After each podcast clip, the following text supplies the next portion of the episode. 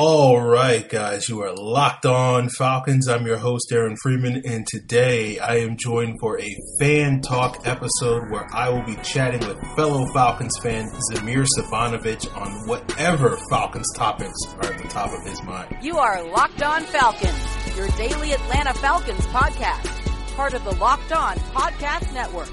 Your team every day. So, guys, you know me. I'm Aaron Freeman. Been covering the Falcons for many years at FalcFans.com, one of the longest running Falcon websites in the history of the entire universe. I am on Twitter at FalcFans, and of course, the host of this illustrious Locked On Falcons podcast. And of course, on this illustrious podcast, we have nothing but illustrious guests. Today, I am joined by Zamir Sabanovich, uh, a Bosnian native now living in the United States for many years. We had Zabir on last May to talk about the Falcons for a fan talk. If you're curious about Zabir, Samir's uh, background and sort of how he came to be a Falcon fan and how his love for the Falcons and sports helped him learn English and whatnot, definitely want to go back and check out that episode. Uh, you can find it, of course, on FalcFans.com or whatever podcast platform you listen to this podcast, including the Himalaya podcast app, Google Podcasts, Apple Podcasts, Spotify. Um, but uh, yeah, today we're going to be talking about a lot of subjects on this fan talk. Um, for those of you that are new to this podcast in recent months and haven't really heard us do fan talks, this is an opportunity for you guys that are listening to the show uh, to basically come on the air give me some uh, free content that can fill up this uh, dull time of the calendar year, but also allow you guys to sort of express your thoughts and opinions about the Atlanta Falcons directly to me. And so, without further ado, Zamir, welcome back to the Locked On Falcons podcast. Thank you, man. Uh, I'm glad to be back, and you you got it right, the illustrious guest. Absolutely. So uh, today, Zamir, is going to be talking quite a bit with us about a variety of topics, but I know one that he is very passionate about because he wrote me a very passionate email about it back in December, uh, talking about various things dealing with trying to upgrade the Falcons' offense and, and trying to make them elite and investing in their offensive line. Um, but I know you have a, a take a little bit, Zamir, on sort of the idea of – how the Falcons have invested their resources this offseason in order to try to upgrade their offense versus comparing it with some of the talk this offseason where the Falcons needed to maybe invest in their defense and, and particularly their run defense. So I will give you the floor to sort of explain what your thoughts on are on that particular subject. Well, uh, email that you're referring to, it was based on your episode, one of your podcast episodes when uh, you were answering uh, uh, listeners' questions, and uh, one of the questions: which would you rather improve, offensive line or defensive line? And you explained it that you would take a, offensive line first because we are closer to be elite on offense than be elite on a defense. And then maybe if we could add one or two players on offensive line, that would maybe get us over hump. And you start. I, I, I don't remember exactly uh, uh, points that you were giving, but I remember that you were saying uh, wide receiver is like eight, nine grade, uh, running backs eight or nine grade. At the moment, our uh, offensive line was like six or seven grade. So if we could draft or or or, or pay, I mean, uh, free agency, find somebody to to improve that, to move the needle in right direction, and if we can bump that to at least seven or eight, then we would have that uh, elite offense like we had it in 2016. And if you have elite or on something, one of the aspects of the game, defense or, or, or, offense, if you're elite, then you can be con- a truly contender. And that's why I wrote you that email that I agree with you, but I also talk uh, in, uh, in that episode you were talking that uh, Tim Brown, we shouldn't be paying too much money on him because he's left tackle, and for uh, for us he would play right tackle, and that kind of sparked me to write an email because I didn't care how much money we're gonna pay as long as we can fit it under under cap, just improve it, make it uh, uh, that elite offense. And my thought process was, if we can make it an elite offense like it was 2016, that tremendously helped our defense. I believe Dan Quinn, when he came and took over our team, that we have a, a very good offense, and he started drafting on defense fast, mm-hmm. athletic players, and that was specific because if you remember uh, uh, uh when the draft 2016 was um, when he drafted Deion Jones. He uh, was saying was you know he he's not that big. How he's to you know go in trenches? He didn't want them to go as much in trenches because he knew that how little his offense was. So he drafted the players who were fast in coverage, and then we don't need to care about run defense. I know a lot of Uh, our fans are upset about our, our run defense, and it's very important if they're running a clock on us. Nobody could do that because everybody was behind. Everybody was playing catch up with us. So we immediately turned their offense one dimensional. That was basically it. Don't worry as much on, on, on on run defense if our offense is clicking. You you, and that that's my point. I, when I wrote your email, I believe Dan Quinn and Thomas Dimitroff listened that episode. okay. and because of that, because because when they signed uh, in free agency, I was I was immediately thinking they might draft defensive tackle or pass rusher in the first round. Mm-hmm. I, I, think they they went double down just to be sure their offense is gonna start clicking on all cylinders. Okay, so we're gonna keep talking about this subject uh, in just a moment, but I want to remind listeners that NBA free agency is nearly upon us, and if you guys want to get the latest takes, follow all of the Locked On Podcast Network hosts on one Twitter feed at Locked On NBA Net. It's an awesome way to get all the latest opinions from every local expert, including Locked On Hawks podcast host Brad Rowland during this time of year with post draft takes and NBA free agency. Again, check that out at Locked On NBA Net on Twitter.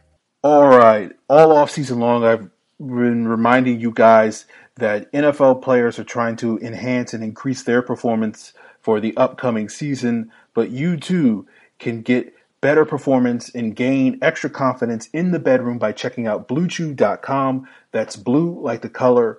Blue brings you the first chewable with the same FDA approved active ingredients as Viagra and Cialis, so you know they work. You can take them anytime, day or night, even on a full stomach.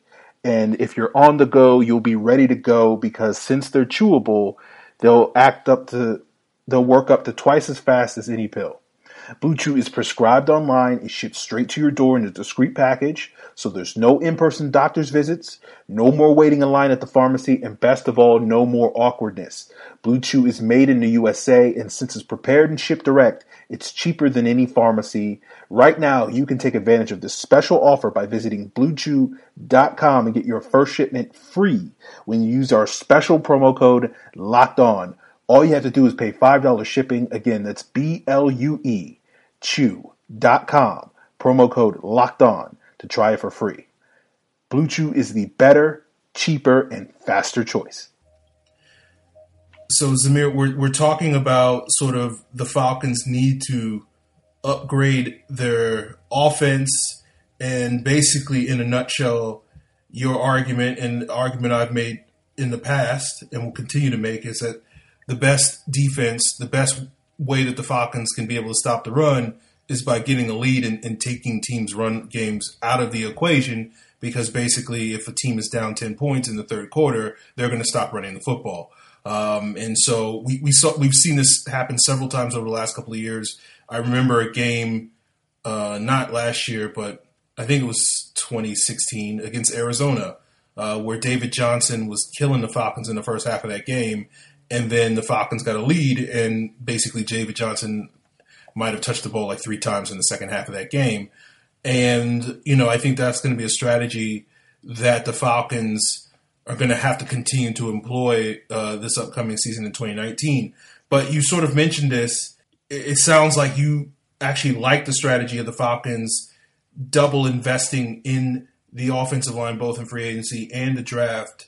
While you know, there's other people, in, including myself, uh, that are a little critical of the Falcons' decision to spend all that money in free agency, despite the fact that, at least according to them, whether you know you believe it or not remains to be seen. But their plan all along was to, even if after the free agency, to still use high draft picks on offensive linemen. So is is it fair to say that you were happy to see the Falcons basically go all in on their offensive line in free agency?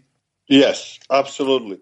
It, it, it, you you first of all you cannot never never account for injuries, so you don't know where on the line we can get injured, uh, or and also you cannot depend on rookies to immediately start producing.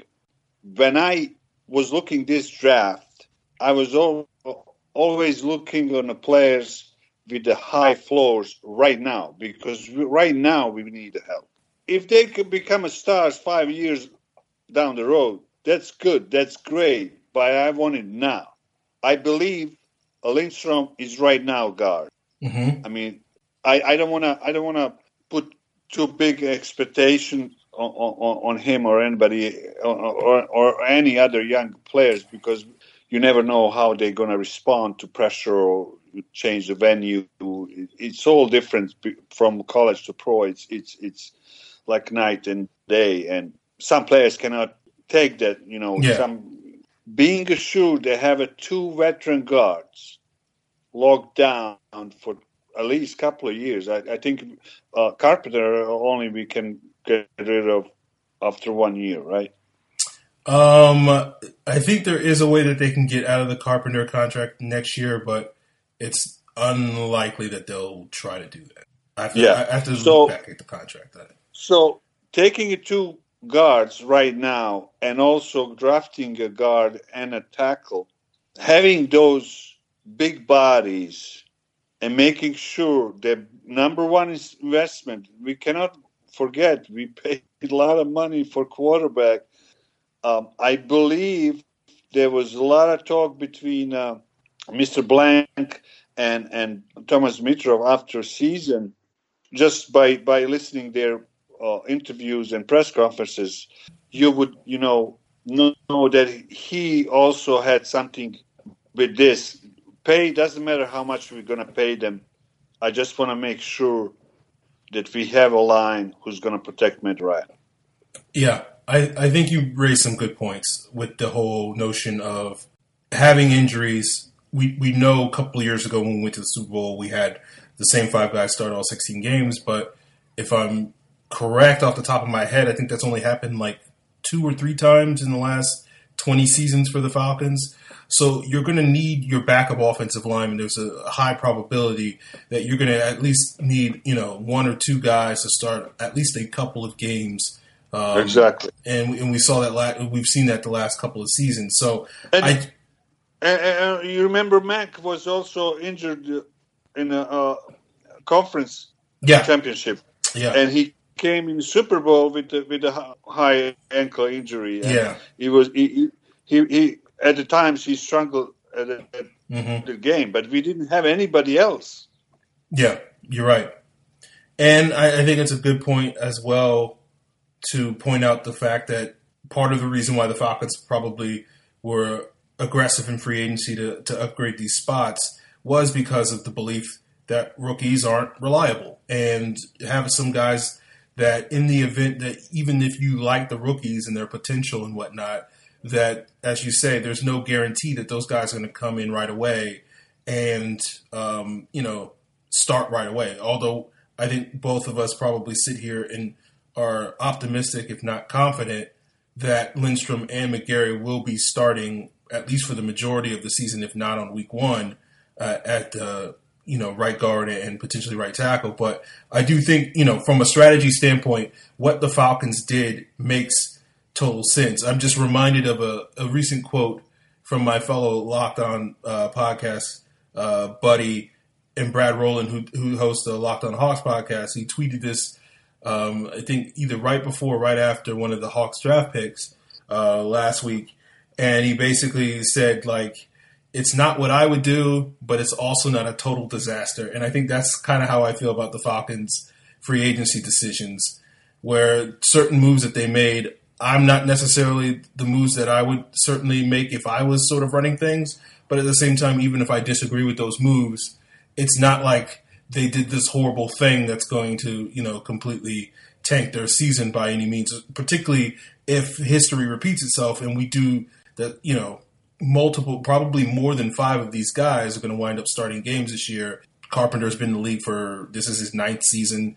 Brown's been in the league. I think this is his fifth season. So having guys that have a lot of experience does make a lot of sense. So even if I'm critical of some of those moves that the Falcons made, because I don't necessarily know if they moved the needle to the degree that I wanted them to um, in free agency, you know, the the Falcons at least their thought process was in the right place. I, I think, uh, you know, in terms of upgrading that offensive line.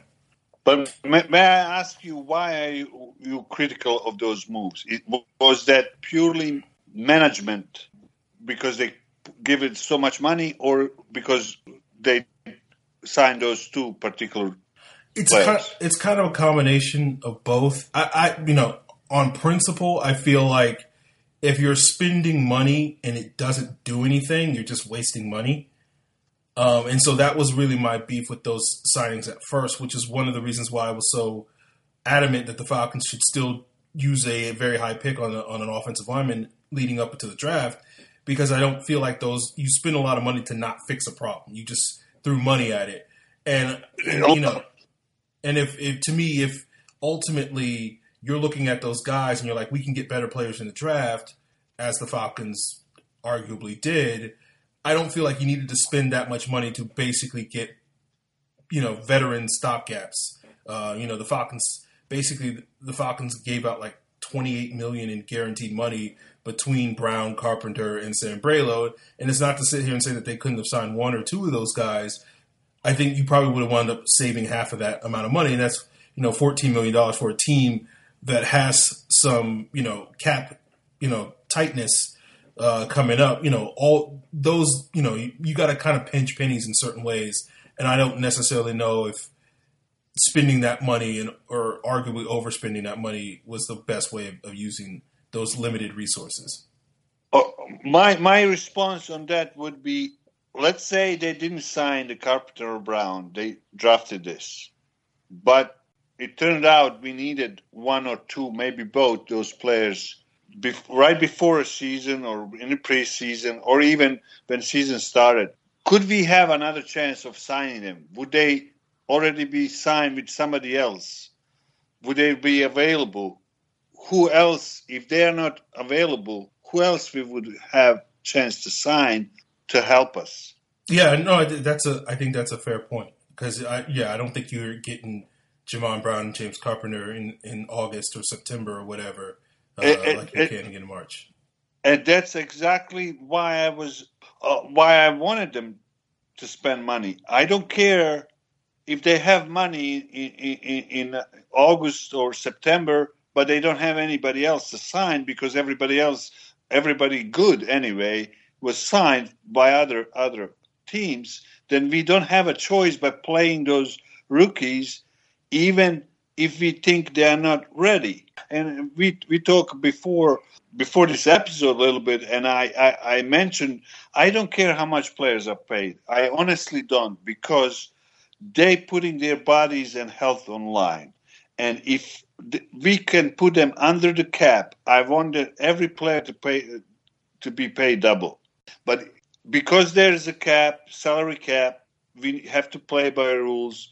That's fine sign as much as you can just to be sure that line is set because we cannot afford Matt Ryan goes down, our season goes down. Mhm. You have to agree with that. Yeah, So it doesn't matter if you have best wide receivers on the planet, best running backs on the planet, and you don't have a quarterback. Well, tough. Yeah, I agree there. I agree there. Um, like the other thing I've said is that if Lindstrom and McGary are good, then while I can sit here and be like they overpaid for Carpenter, they overpaid for Brown, or they overpaid for Sambrailo, at the end of the day, it's, it's not going to matter all that much because Lindstrom and McGary are going to hopefully play most, if not all, of the games, and you know you're going to have you know. To me, ultimately, the, the, the biggest issue is next year maybe Jamon Brown's going to be a backup offensive lineman making like seven million dollars a year, which is not ideal. But I, I, think you know ultimately because the importance of having stability up front on the offensive line, you can argue that if you're going to pay any backup on your team seven million dollars outside of the backup quarterback, it makes sense to have offensive linemen make that type of money because oh. those guys can be so critical. It can make and break your season.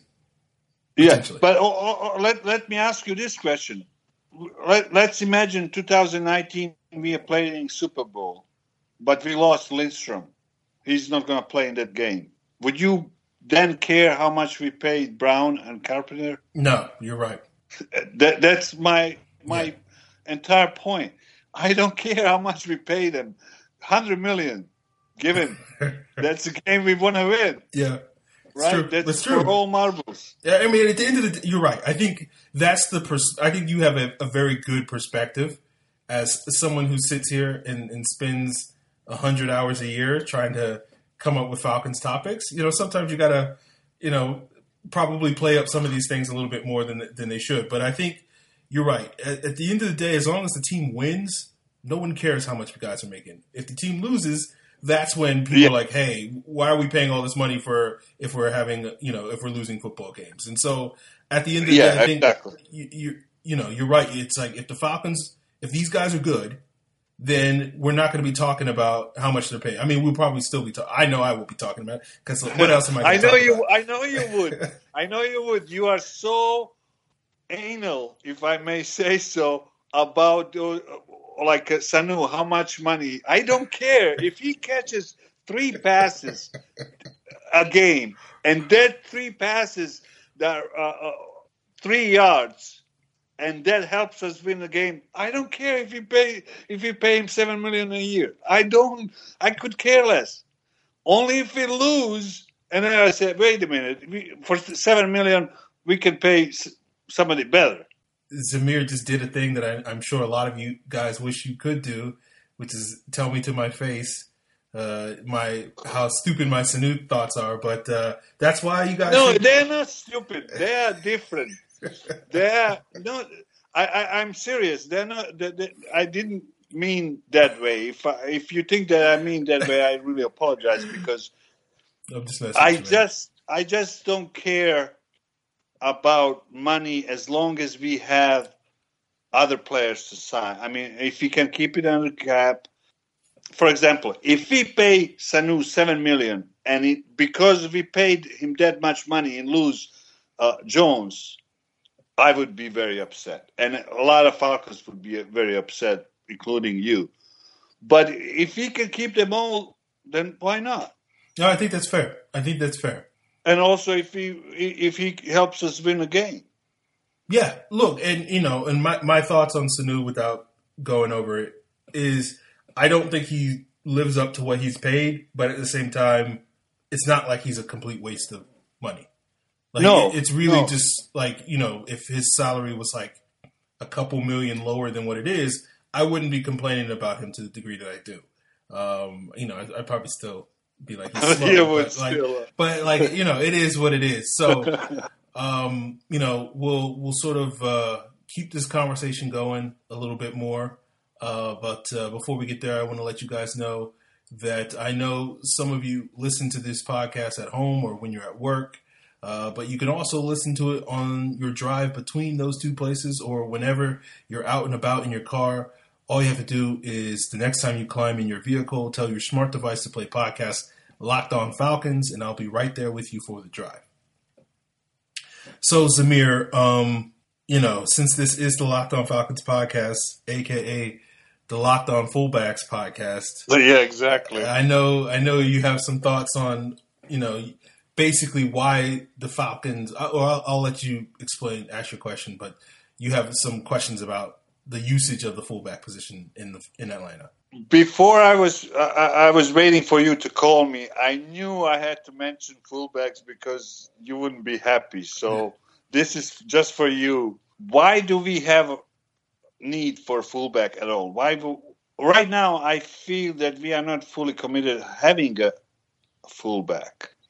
I mean, look, the answer to your question is I don't know because when the Falcons chose not to sign Patrick DeMarco, it should, if which is very upsetting for me too. I, I I'm honest about this. I'm I'm not I'm not uh, uh, pulling your strings. I, I one of the, my favorite players of all time, just because of style of play. He, he you know, it doesn't help that Twitter accounts like Cover One uh, dot net post gifs of his great blocking when now that he's in Buffalo. But um, you know, it doesn't help me get over it. But uh, you know, I think because when they they they let DiMarco go and they brought in and they paid Toilolo all that money, it should have signaled that oh, the fullback is going by the wayside in this offense, and we'll sort of be. And I've talked about this in the past when we're talking about the identity of this offense.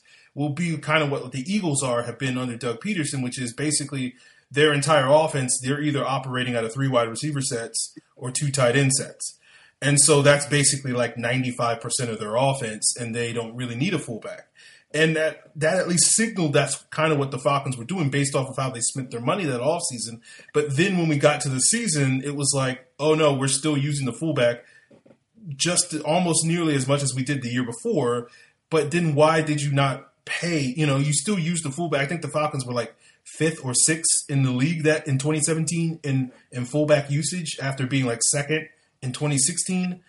And so it didn't make a whole lot of sense. And then last year they bring in Ricky Ortiz, and it's like, okay, well, if Ricky Ortiz is not going to be, you know, and then we saw later in the season where they started deactivating him, and it's like, okay, well, if if you're, not if you don't want a fullback part of your offense, then get rid of fullback. Like even though I'm a, I'm a fan of fullbacks, it's not like I sit here and say you have to have a part, the fullback part of your offense. It's just if you're going to have the fullback as part of your offense, which is the Falcons clearly have done in the last two years, then why are you basically doing everything possible to basically put the worst possible player at that position based off of their roster moves the last couple of years?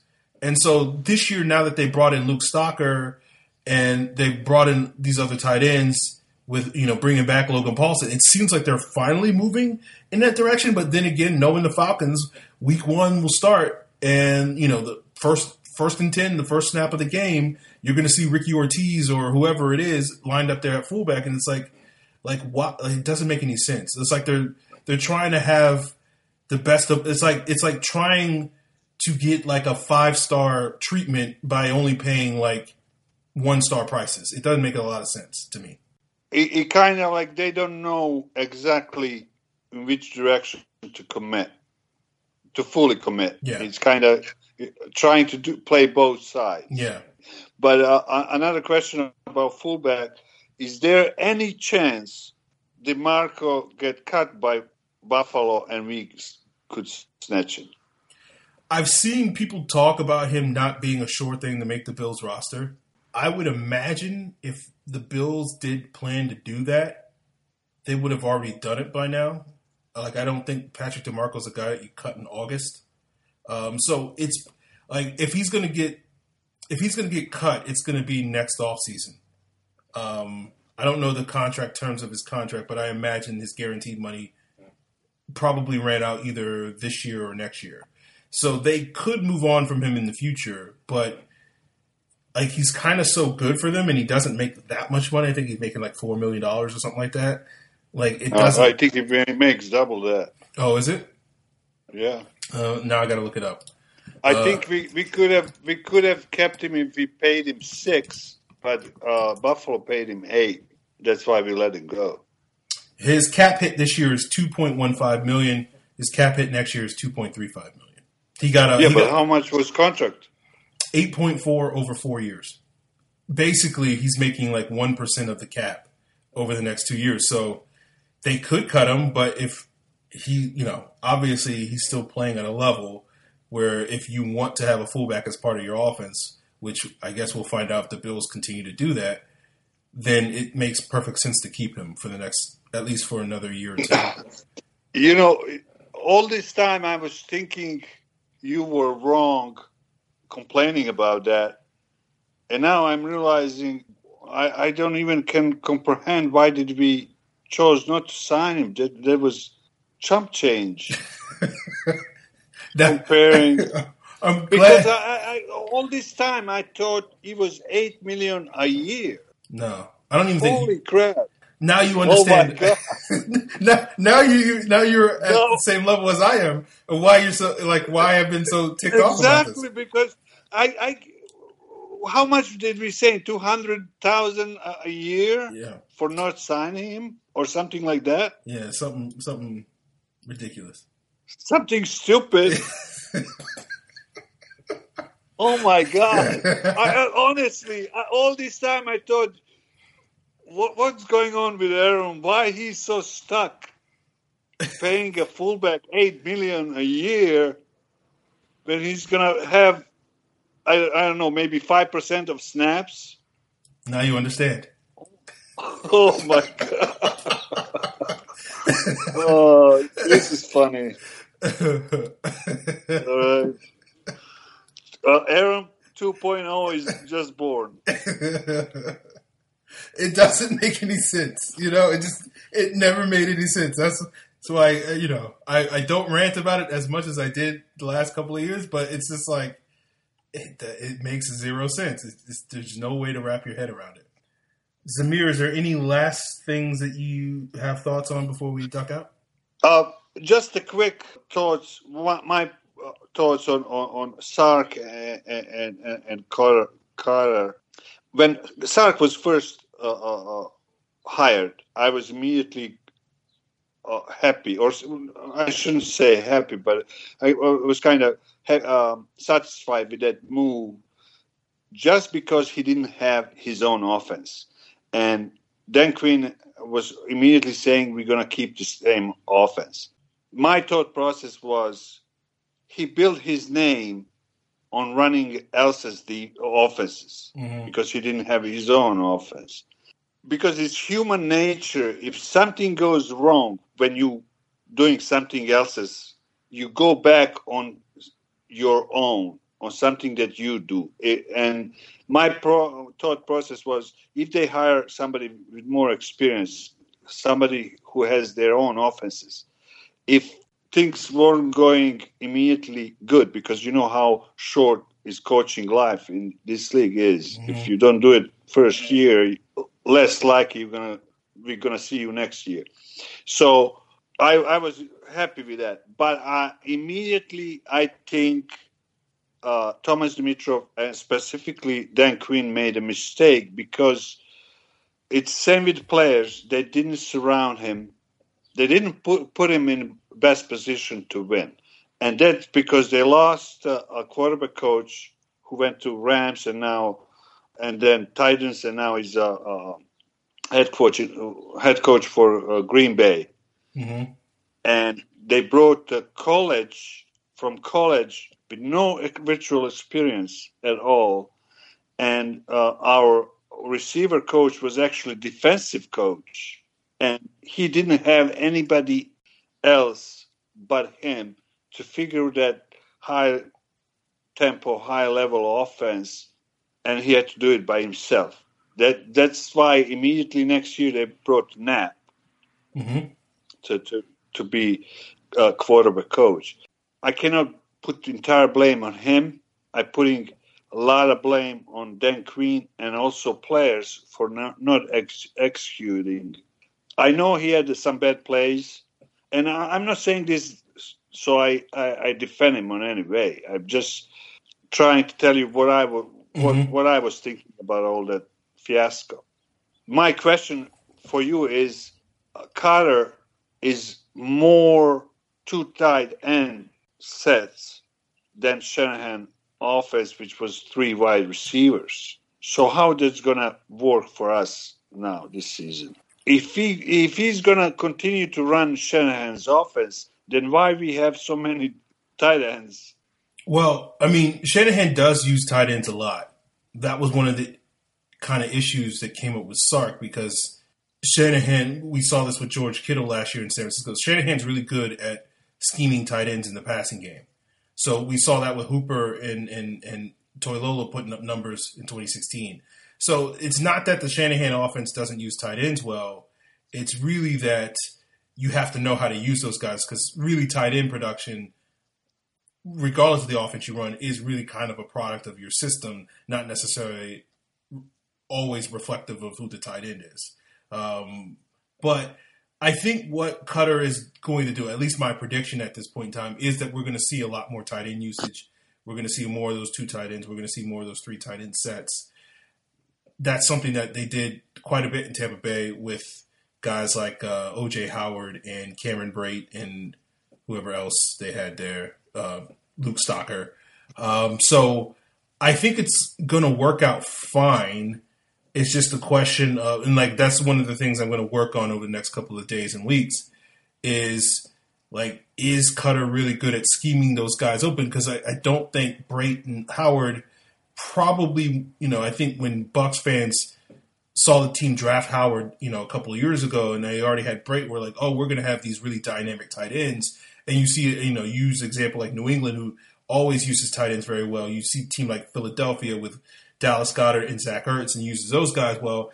And I thought Bucks fans probably thought they were going to have something like that, and they didn't really quite get it. So I wonder, you know, part of me is one of the things I'm going to go back and look at is is that a product of the scheme, or is that just simply those guys weren't necessarily as good as that? And and will we see that sort of happen here in Atlanta? Because after Hooper, I don't necessarily know if you have a second tight end that you really like. Like Saubert has the potential to be a factor in the passing game, but you know we'll have to sort of see if he can. You have to scheme him open. Yeah, you have to skin him open. But uh, uh, what what also concerned me, Shanahan was very good in pre-snap, in, in, in disguising his offense, keeping uh, uh other uh, uh, defenses on their toes or, or on their heels, always guessing. But what also concerned me is that Dan Quinn always trying to say we need more balanced attack, and that's never was uh, uh, Koetter's offense. He mm-hmm. was always pass heavy.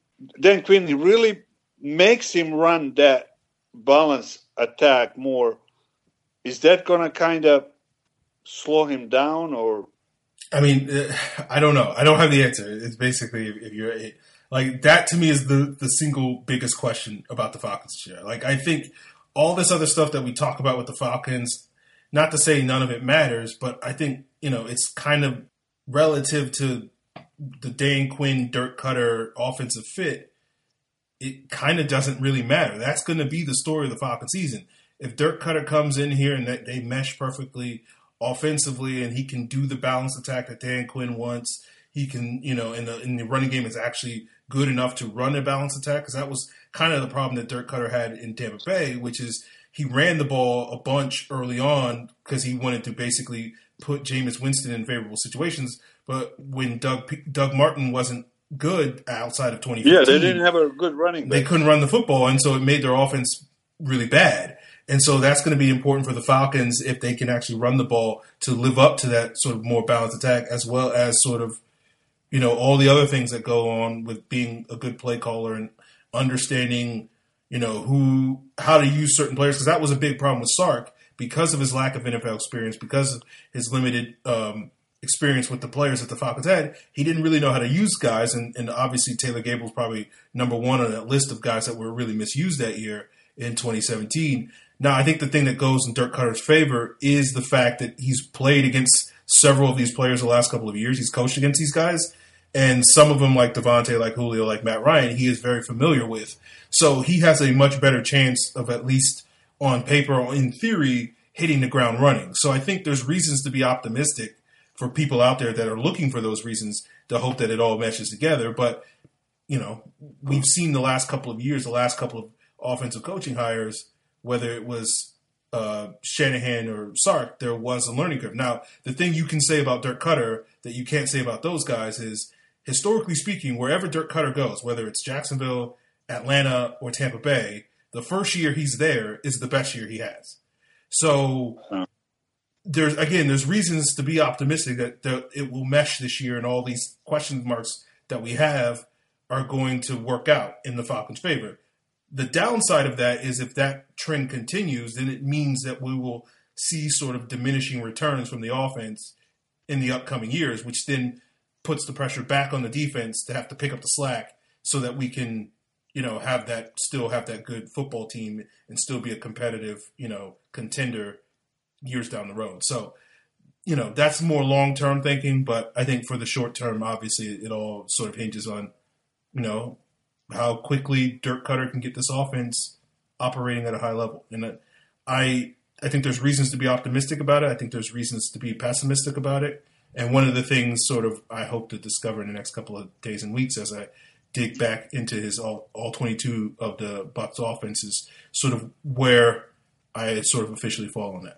Yeah, uh, yeah, I, I know where, where you coming from. It just for me it was really confusing statement hearing what Dan Quinn has to say, and then you you're looking at body of work of Carter, and you know it really didn't mash. Mm-hmm. I guess we, we will have to wait and see. Yeah. So, uh, Zamir, uh, I appreciate you coming on, talking football with me, Falcons football with me. Let the people know where they can hit you up on social media if they want to talk more Falcons with you. Uh, Zamir 105 and uh, Zamir 406. Uh, Zamir 105 on, on Twitter and Zamir 406 on Instagram. Go, go Falcons! Yeah, all right, rise this up. Year, this year is our year. Yeah. So uh, once again, Zamir, I appreciate you coming on and, and talking. Thank, um, Thank you very much for having me. I, it's always a blast to talk with you, and I listen to your podcast like it's my first thing in the morning. For Falcons, I can always talk Falcons, uh, and I know you are too. So Yep. otherwise, you wouldn't be doing this. pretty much. But yeah, man, I appreciate it. And I, I look forward to the next uh, passionate, it will say passionate email that you send me uh, next time you. Oh, I, I- really apologize, but that No, it was great. It was my great. Best attempt. that was my best attempt to imitate your rant. Yeah. when you sometimes start rant or about fullback or or Sanu or and that was my you know kind of I, I can do that too. Yeah. Absolutely, man. So, um, you know, have a good night, man. And uh, yeah, definitely appreciate it. And uh, look forward to chatting with you and, you know, future conversations we're going to have and, and seeing what this season ultimately uh, shapes up to be. Well, thanks for having me and have a good night, man. All right, man. You too. Bye. All right, guys, there you have it. Uh, another Locked On Falcons podcast in the book. Uh, one of our first fan talks in, in quite some time. Uh, I feel like this may be the first one in the offseason. If we did one, it was much, much, much earlier in the offseason, like February, March, or something like that. Last time we did one. Uh, but yeah, it might have been our first fan talk of 2019. I can't remember. Uh, so I want to thank Samir for submitting his name and the way. If you guys want to be on future fan talks, because we got some time and certainly um, in the next week or so before we really dig deep into these uh, training camp previews and get into training camp talk. But you guys can jump on for future fan talks during training camp, during the season. We, I like to do one a week if I can. Um, you know, throughout the regular season. So the way that you can submit your name for future fan talks is by just sending me an email like Zamir did at lockedonfalcons at mail.com. Give me your contact information. Normally we record these podcasts over Skype. So if you have a Skype account, send me that information. But if you don't have a Skype account, doesn't matter. Just give me a phone number and we can work things out. Uh, and so, uh, you know, what's your availability when you like to come on? And, and if you have some possible topics that you want to discuss, then, you know, keep, put those in the email as well. So email is also the place where you can submit uh, questions for Q&As, which we might do tomorrow on tomorrow's episode. You could also submit those questions to Locked On Falcons on Twitter and Facebook. the show's social media accounts, as well as leave a comment at FalFans.com where the podcast is posted daily. So I want to thank you guys for listening to today's episode and know that you can get the Locked On Falcons podcast on the most illustrious podcast platforms out there like Himalaya, like Google Podcasts, Apple Podcasts, and Spotify.